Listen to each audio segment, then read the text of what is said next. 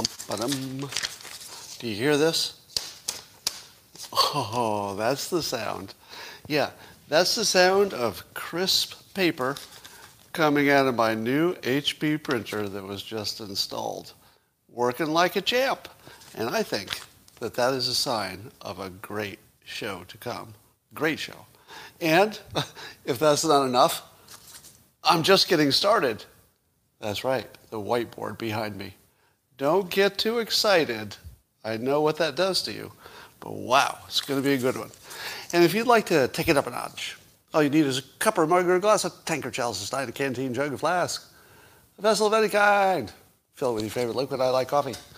And join me now for the unparalleled pleasure, the dopamine hit of the day, the thing that makes everything better. It's called the simultaneous sip. And it happens now. Go.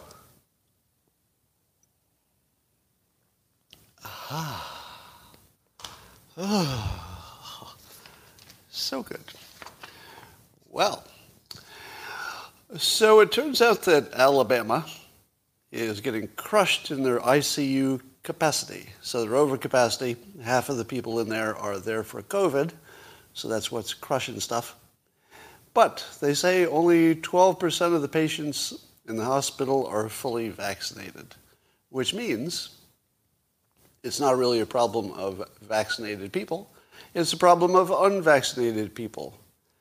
And I was thinking, have you noticed how getting a vaccination is a lot like voting? Alabama basically voted to not get vaccinated because it's, I think it's the lowest vaccinated state or one of them. So the people in Alabama looked at the news, same as you did, did their own research, maybe not the same as you did, and came to the conclusion, uh, in a sense, they voted to be an unvaccinated state, relatively unvaccinated. And they got what they wanted, which was no ICU capacity. I don't know what to do about people getting what they want. Right? Because on one level, you want everybody to do well and have good outcomes, but what if they choose bad outcomes? What, what, what if they get exactly what they chose? I don't know. I feel as if the people in Alabama had the same information everybody else did. Now, could they be right? Well, in the end, what if people who got vaccinated grow horns? Well, if that happens, those people in Alabama are going to look pretty, pretty smart, aren't they? Because you'll be walking around with your vaccination horns, and you'll be like, gosh, I, I wish I hadn't gotten vaccinated because I grew horns. And then you go to Alabama, and everybody's like, no horns. And you're like, these guys are freaking geniuses. They saw this coming, and they, they, they made the right choice. Anyway, the point is, we don't know who will be right, but we can say for sure that Alabama got what they voted for in a sense. Jack Posobiec uh, had a couple of good tweets today, as he often does. Um, he's got a little scoop, I guess, an inside story, saying that uh, Biden is telling staff that he wants to go back to Delaware. He hasn't been sleeping well this week. Hmm. Did anything happen this week that would make a sitting president lose sleep? Anything, anything. Ah. The weather? No, no. Was there anything in the headlines that would make a president feel anxious or lose sleep? I, I can't think of anything. Anybody? Anybody? You got anything? I got nothing. So clearly, Biden is correct that uh, the problem is probably the bed. The problem is the bed. He's got a bad bed in the White House, but that Delaware bed is just firm enough. Uh, he doesn't say if he uses a My Pillow topper in Delaware, but I'll bet. I'll bet he's got a My Pillow topper because that's the good bed. And um, so he wants to stay in Delaware. But here's another way to interpret that, because there are always multiple ways to interpret.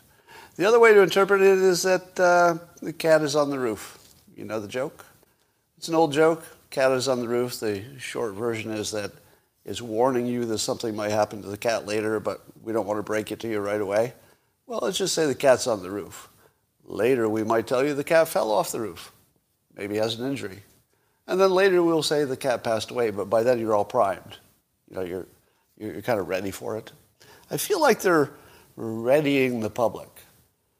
Step one, make a really bad decision. Step two, stay in Delaware because you can't sleep. Step three, say that you've got a little bit of a headache.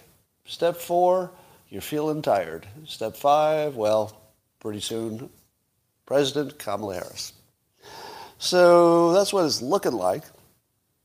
The only slight flaw with the plan, just, just a little flaw with the plan, it's a great plan, except for the part that Kamala Harris is even less trusted than Biden.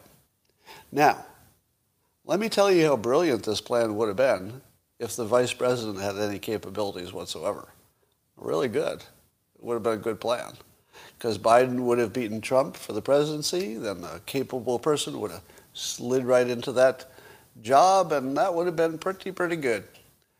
But for that plan to work, you don't want your vice president to be less competent than somebody whose brain stopped working about nine years ago. But that's what they did. So there's your good planning. Uh, Rasmussen says, ask people how likely do people think it is, likely voters, how, how likely do you think it is that Harris would replace Biden before his term is over? 51% said it was highly likely or somewhat likely. So over half of the country thinks it's at least somewhat likely that the person who got elected president won't make it four years. now, how much less trust could you have in your government that think they won't even like survive? You know, basically people are putting similar odds on Biden making it through as the Afghan government surviving the Taliban. Yeah, they're not that different. you know, one was one was like a six month. Remember, the intelligence agency said that the uh, Afghan government would last maybe six months, um, which is very similar to what people believe uh, Biden will last.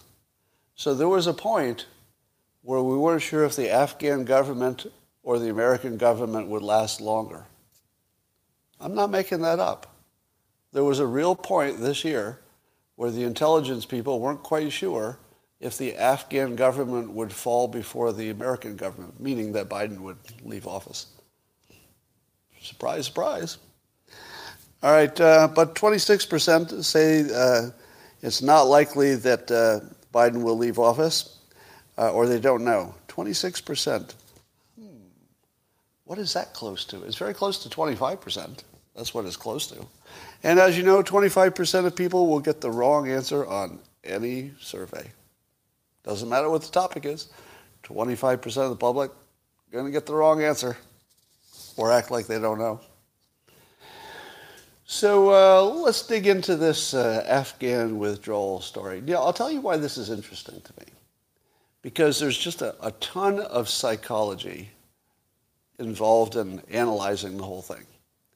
And that's the, that's the interesting part to me. The number one psychology uh, layer here is Dunning-Kruger. You know, Dunning-Kruger is everybody thinks, or it's when people think that they're more capable than they are. How many of you are pretty sure you could have done military logistical training better than the experts? Pretty much all of us. I think all of us, really. Now, are we right? Can we really do military planning better than the experts? We actually think we can. In, in this specific case, people are like, hmm, in this case, I think I could have. But could we? Let's dig into it a little bit and find out if you're all Dunning-Krugered up or if you're actually one of the smart people who could have gotten this right. So uh, the chairman of the Joint Chiefs, um, General Milley, he said that uh, he was explaining things. He said that the intelligence indicated there were multiple possible scenarios after the uh, troop withdrawal. And that he saw nothing warning of a total collapse within 11 days of U.S. departure. All right? Let's say that's true. Now, don't assume anything anybody tells you is true because everybody's covering their ass at this point. But look, let's just play it through. Let's say it was true because I think they're saying this consistently that uh, nobody believed that the army would fall in 11 days. Now, what is it I always tell you about Democrats that they get wrong?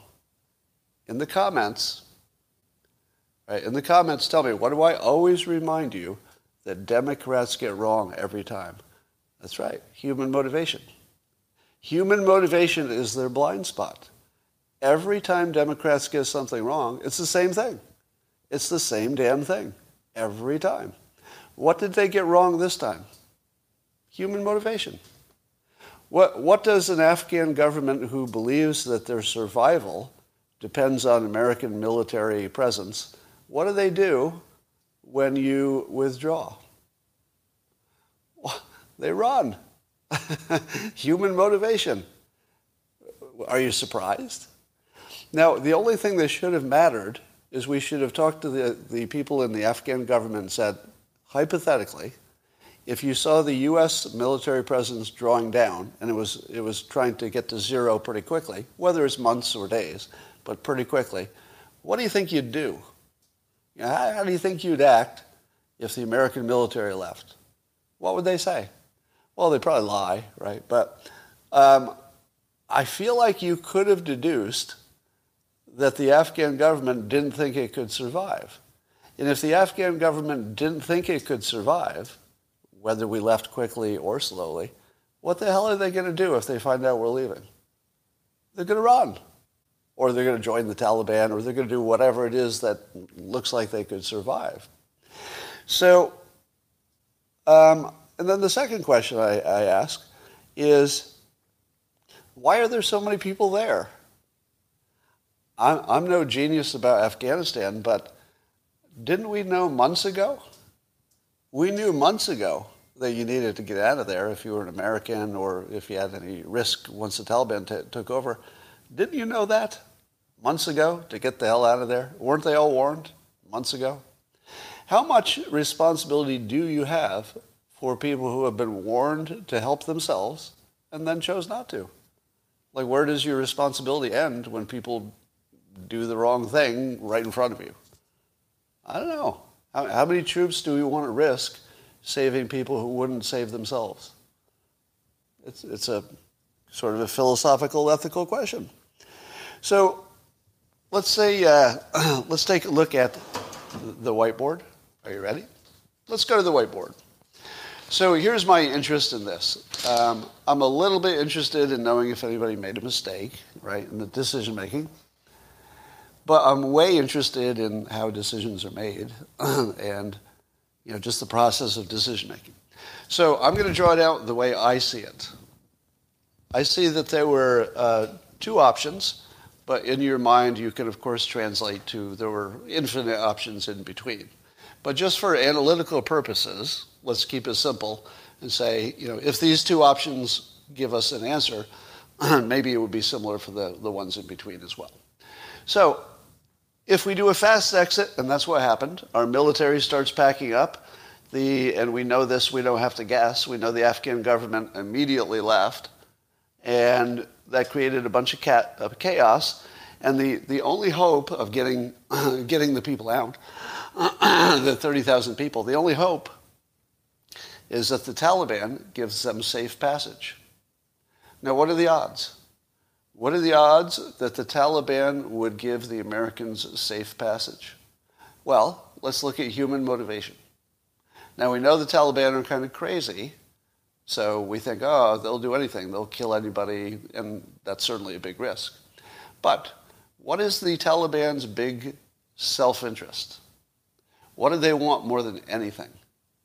The Taliban want more than anything to get American military out of there. What would be the worst way they could get what they want? The worst thing they could do is start killing those uh, Americans who couldn't get out or anybody else who wanted to get out. It's the worst thing they could do. They've already said that they're not going to go after the interpreters. I don't know if you could trust them. I mean, that would be kind of iffy, right?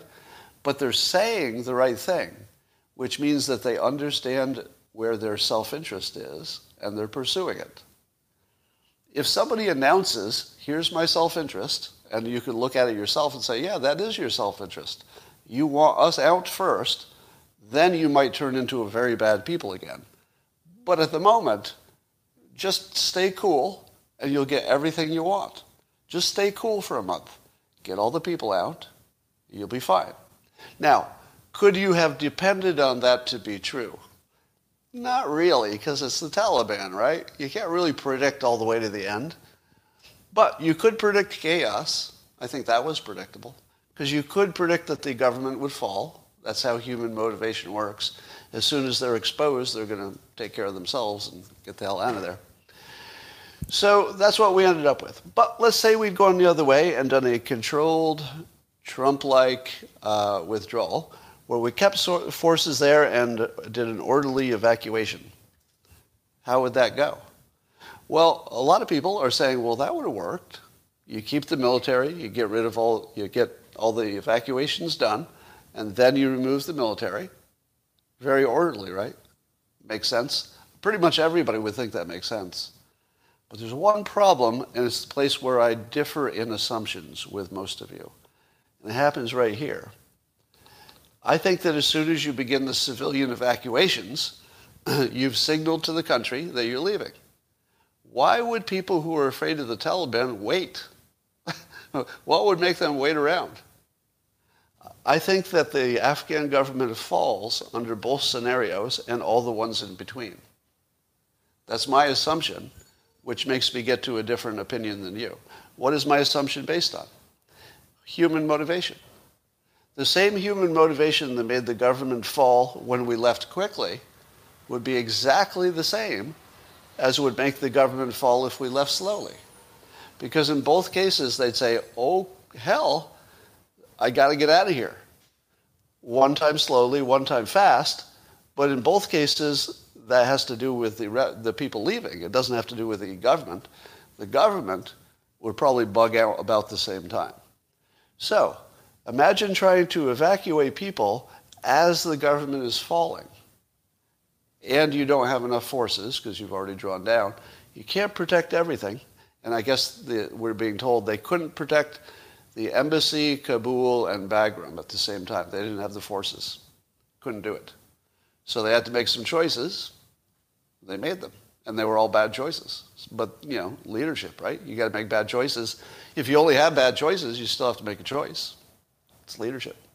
So, I believe that if it had been a slow withdrawal, you would have seen something closer to a civil war.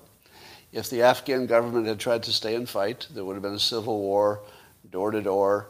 Um, probably any, any people who couldn't get out of the country at that point probably would get killed because there was no point in not doing it.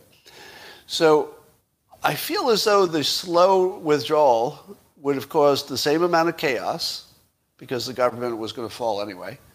Um, and then you would have a civil war, and this might happen before you got people out. So you might be evacuating people in the midst of a civil war. Seems worse. Now, of course, it was a civil war. It just happened in 11 days, so you barely noticed it. So, uh, here's how uh, economists debate each other. And it's different than the way the rest of the world debates each other. the way the economists debate each other is they usually just look for where you have a difference in assumption. Because economists generally think the same. You know, they, they have the, similar kind of reasoning skills. They'll, they know how to compare the right things. They know the difference between short, term, short term and long term. They know what a sunk cost is, etc. So the only place we tend to disagree is not in the reasoning so much as in the assumptions. And so I think the only assumption that puts me on a different page from some of you is the assumption that if we'd done it slow and orderly, the Afghan government would have stayed in business and kept things going. I don't think there's any, any reason to believe that's true. So, in the comments, is anybody persuaded to the following point of view? That we can't know from our perspective as civilians sitting here, we can't know if that was a mistake because we don't know what the other way would have been. We, because you don't know if the Afghan government would have still surrendered so quickly that it wouldn't have made much difference. Um, yeah, we're all, we're all guessing that. So, um, economists like Paul Krugman, you know, what what mistake does uh, Paul Krugman make?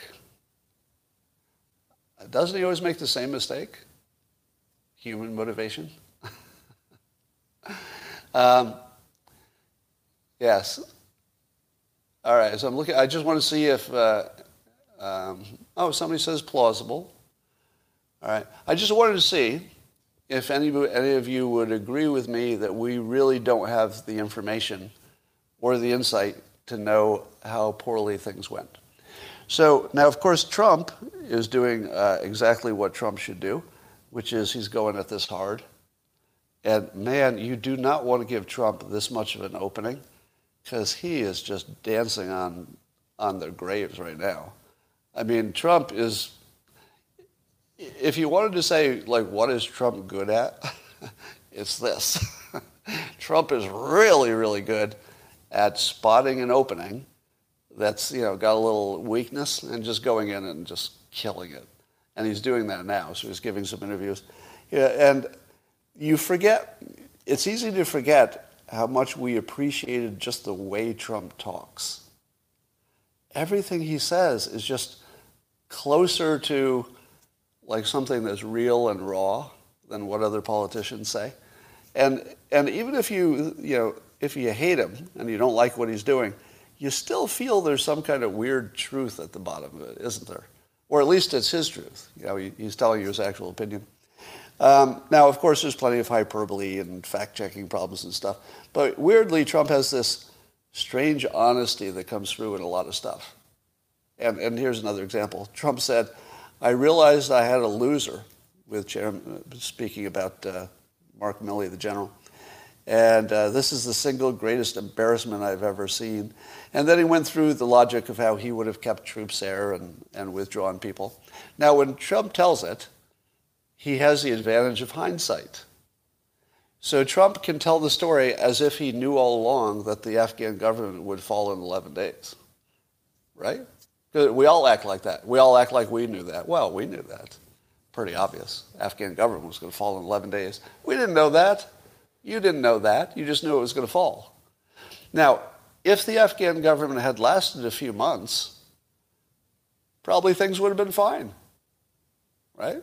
We probably could have gotten people out, and the Afghan government would have been, you know, maybe good enough to help get people out. So, you know, Trump has the the advantage of hindsight, but that's politics. You know, he gets to he gets to dance on this one, and he is. So good job in persuasion Trump is doing. And, and who could argue that he wouldn't have done a better job? You can't. You can't argue that you, you I mean, I can give you a intellectual argument about how maybe he would have done a better job, but you don't know. You don't know. There's no way to compare. And, and it seems to me that Trump was on a faster schedule of drawing troops down. I don't know how that would have worked out better. right? I mean, Trump's, Trump's claim is that he would have done it faster, but more controlled. Okay. I, I think it's just the advantage of hindsight. I feel as though any president who was in office would have been, killed by this issue. So Trump, he, he gets the win that the vaccinations didn't get you know, as widespread as they could have, and we're still in the coronavirus problem. So that's going to accrue to Biden, even if there's nothing he could have done about it. And, uh, and then the Afghanistan thing is going to look like Biden's problem. I tell you, what would have been luckier than Trump losing the second term? Think about it. Yeah, think about it. The luckiest thing Trump ever did was lose the second term. Because if he'd been president, his whole administration would look like this. It would look like bad news on coronavirus followed by bad news on Afghanistan. It would have been terrible. But now Trump gets to say, well, if I'd been there, things would have been better. And he's not wrong. You just don't know. I mean, it might be wrong. Just no way to know. All right. Um, one of my favorite stories of the day is that apparently Larry David and Alan Dershowitz got into a screaming match at a grocery store which, uh, which is pretty funny to me. Um, uh, So can't you just imagine that? Because it seems exactly like a, a skit from uh, Larry David show. And I hope he turns it into a skit. Let me make a suggestion. Larry David, if you're listening, Alan Dershowitz, if you're listening, just put this on curb. This is a perfect episode. You probably already thought that. I don't have to tell you that, right? It's like, it's like I think I'm telling Larry David what a perfect episode of Curb Your Enthusiasm looks like. It looks like this, and I think he knows it. So if you want to get a lot of people watching your show, invite Alan Dershowitz to just do an episode and just do the scene. Do the grocery store scene. Whereas, I don't know if you know how uh, Curb Your Enthusiasm, Larry David show, uh, I don't know if you know how he scripts it, but he only scripts it approximate so that the actors are kind of doing their own thing and, and making up lines, you know, to a, a, model, but they, they stay within the model and make up their own stuff. Wouldn't you like to see Alan Dershowitz playing the role of Alan Dershowitz, running into Larry David playing the role of Larry David in a grocery store, exactly the way it happened? Wouldn't you like to see that? You know, and add a few, maybe add a few, you know, jokes to exaggerate a little bit. Come on. That would be the best TV. How could you not watch that show? That would be great. And here's the thing. You know, it sounds like Larry David is, you know, genuinely mad at Alan Dershowitz for supporting Trump. And here's what you don't want to do. If you get into a public disagreement with somebody, here's a little tip. Here's a little tip on managing your, your, public, uh, your public personality. Don't get into a public argument with the most verbally gifted lawyer in modern times. it might not go well, right? Larry David, excellent at writing TV shows and appearing in them, excellent. But arguing your case, Alan Dershowitz, a little bit better, a little bit better. If you wanted somebody to argue to the Supreme Court, who do you pick, Larry David or Alan Dershowitz? I think I'd pick Alan Dershowitz. And here's what uh, Alan Dershowitz said, which became one of the quotes in the press. Uh, so Dershowitz is talking about Larry David and about this situation. He says, while he was writing bad jokes, I was helping to bring about peace in the Middle East. Dershowitz told us, what has he done? Now, how much do I fricking love this response? It's actually true. You know that, right? That Dershowitz actually did help create peace in the Middle East. You know, not as much as, you know, Jared and, and Avi Berkowitz, but he was part of that. I, I, this, is, this, this sounds like a joke, right? Larry David wrote jokes, and Alan Dershowitz, in part because he did have a relationship with you know, the administration, and he, you know, he was a critic as well as a supporter based on where the law went. You know, he was following the law. It looked to me like he was just following the law. I didn't see actually any bias, honestly. And I would call it out. It's not like I'm such a team player that, you know, I, I can't identify somebody who's just being a team player. But I never saw that with Dershowitz. Did you? Did you ever see Dershowitz say something that was contrary to the law? right? Somebody says it's a boring topic for non-Americans. It probably is. Probably is. Do non-Americans not know who uh, Dershowitz is or Larry David? I guess it depends where you are. But you do need to know those two personalities. However, uh, yes, you don't want to get into an argument with somebody who is contributing in a very productive way, I would guess, to peace in the Middle East right? That's not a fair fight.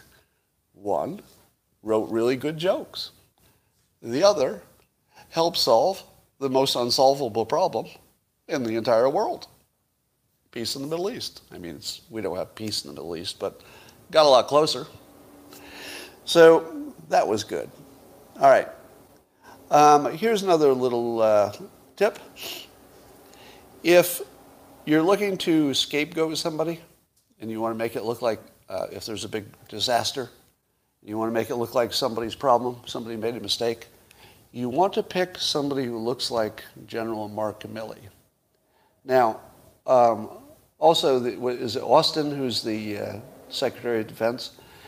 Those two guys standing in front of the public as sort of the, you know, the leadership pair, they look dumb. Now, luckily for me, one of them is white. So, because otherwise you'd be like, you racist. Why do you say that the black guy is dumb? I don't say that. I say that there was a black guy and a white guy and they both look dumb to me. Now, are they dumb? Clearly not, right? You know, clearly if you had either of those guys take the SAT test or an IQ test against, let's say, me, uh, they might beat me. I mean, on paper, they might be smarter than, than me. I, I don't know, maybe. Uh, but can we agree on this? No matter how smart they actually are, and I can't imagine you could become a general or secretary of defense without being pretty darn smart, however smart they are, would you agree with the following statement that they don't look smart? Anybody? And again, you know, this isn't racial because it's a white guy and a black guy, and they both have that same sort of vibe to them. They just don't make me feel confident, right? And they looked a little extra dumb because the Afghanistan situation primes you to think that they're dumb, and then they act that way, and it's just, ugh, it's just a little too much. Yeah, they're woke. Yeah, you know, it's fun to tie that together and say, oh, they're so woke, and that's, that's the real problem. But I'm not so sure. I'm not sure that's the problem. Um, all right, here's my next question for you. If, if it's true that the, uh, the vaccinated states have lots of ICU capacity, and the unvaccinated states, such as Alabama, are running out of ICU capacity, is there anybody including my mascot, Anomaly. You know my mascot? He used to be my critic, but he just became so silly he's more like a clown. So I feel like he's more of a mascot than a critic at this point. But um, my mascot still thinks that the vaccinations are a mistake. Is there anybody who at this point, and this is a question, not a statement. It's going to sound like it's a rhetorical question, but it's not there yet. Could we, in the comments, tell me your opinion? can we conclude with what we know now that the vaccinations worked? Now, that doesn't mean you don't need a booster. So I think of them more as therapeutics. But did the vaccinated states get a better outcome than the unvaccinated states? In the comments, tell me, do we have enough data yet to know just in terms of the ICU traffic? All right, I'll just limit it to just ICU capacity. Can we say that vaccinations work just for ICU capacity? Let's see in the comments. A lot of people saying no. A lot of people saying not yet. I don't know that you're wrong. Because what if I told you from the beginning? Don't look at one state and don't look at one other country like Sweden and think that that tells you something. Those are illusions. We so easily can be fooled into saying, oh, uh, Lithuania did one thing and got a good result, so it must be that one thing. It's not. There are lots of variables going on. Uh, let me ask you this. Is Alabama about the same uh, BMI, about the same weight as the rest of the country? Yeah, you didn't see that coming, did you? Yeah, if Alabama is also substantially fatter than the rest of the country, no matter what was happening, their ICUs would have much more problem, right? Now, I don't know if, how much that's factored into any of this, but, oh, and somebody says that they have, I'm seeing in the comments, they have a larger black population, and we know that they have worse outcomes. Do we know for sure, and I, I honestly don't know the answer to this question, do we know for sure that the vaccinations are the difference in the ICU capacity? Now, I'm leaning toward yes. Right? So I'm seeing most of you say no, but I feel like most of you are saying no because you're, you're skeptics, right? I, I feel like you're sort of committed to the skeptical position. So you're saying, well, it's not proven yet. And I would agree with you, by the way, that I don't think it's proven to a level that I'm willing to say it's just a fact. But I think we're moving that way. It, it feels like we're, you know, we're moving in a direction where questioning whether vaccinations helped uh, hospital capacity, it's, I think is moving in a direction where it will be dumb to question it fairly soon. But not yet. I would say so far you're on solid ground to generally say we don't know what's happening anywhere or why. That feels like a pretty good position to be in for a long time. But over time, that complete, you know, amb- ambiguous view of the world will start collapsing into some things we know worked and some things, or at least science will decide some things worked and some things didn't. Um, Scott is shilling for his big pharma bosses that killed his stepson with a fentanyl patch on his arm. Dr. Johnson. So one of my trolls here. Let's get rid of you. Um, hide user on this channel. I can't even tell if these are real trolls. Like, who would really think that I'm shilling for a pharmaceutical company? Like, you'd have to be pretty dumb to have that opinion. Um, and by the way, if there's a pharmaceutical company that would be willing to pay me to shill for them, please contact me. Make me an offer. I can't imagine how much they'd have to offer. Like, what, how much money would I have to take to sell somebody's like pharmaceutical stuff? I mean, how, you, let, let's take the assumption everybody has a price, right? Just take that assumption everybody has a price. So let's say I have a price what would I have to take to sell pharmaceuticals to you without telling you that that was what I was doing? Because if I got caught, I mean, that's the end of my career and reputation and everything else, right? So what would it, how much would you have to give me, you know, my current income level and, you know, lifestyle, et cetera? What would you have to give me?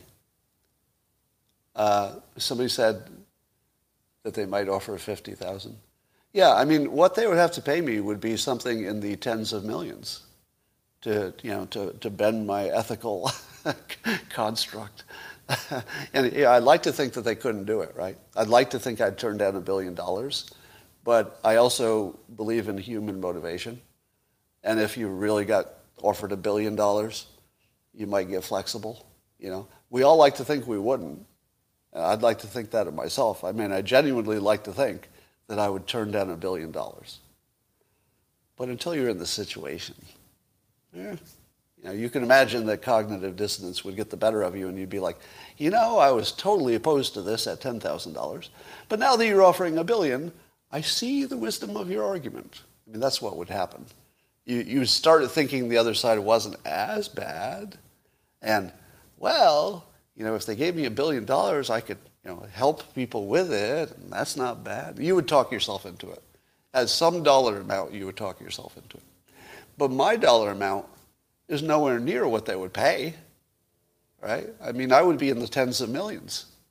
Are they going to pay me tens of millions when they can get, you know, somebody at Anomaly's level for $5,000? I mean, not him, because he's on the other side of the issue. But you can get somebody with a big audience who doesn't have money. Right?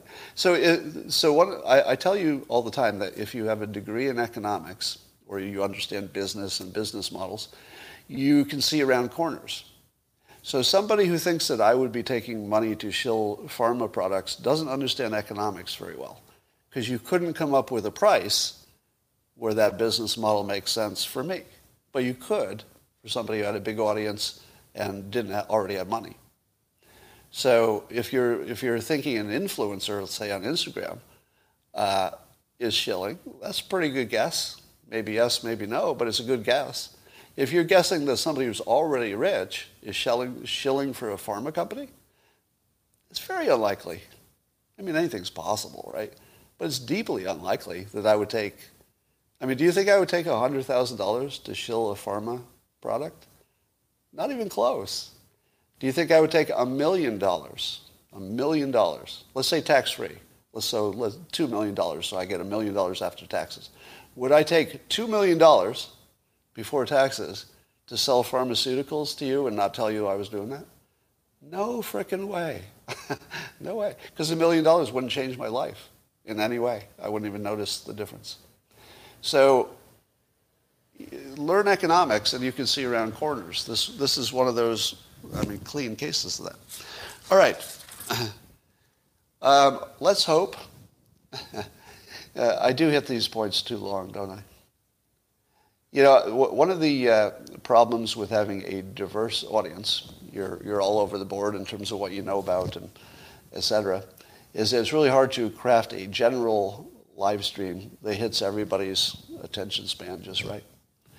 So I'm aware of that. Um, and did you notice, I'm seeing the locals' comments here. Um, did you know, notice the Dilbert comic this week? Uh, the Dilbert's employer is doing gain of function tests on the employees, trying to take that headline and match it with the Dilbert comic. And unfortunately, the gain of function experiments on the employees, um,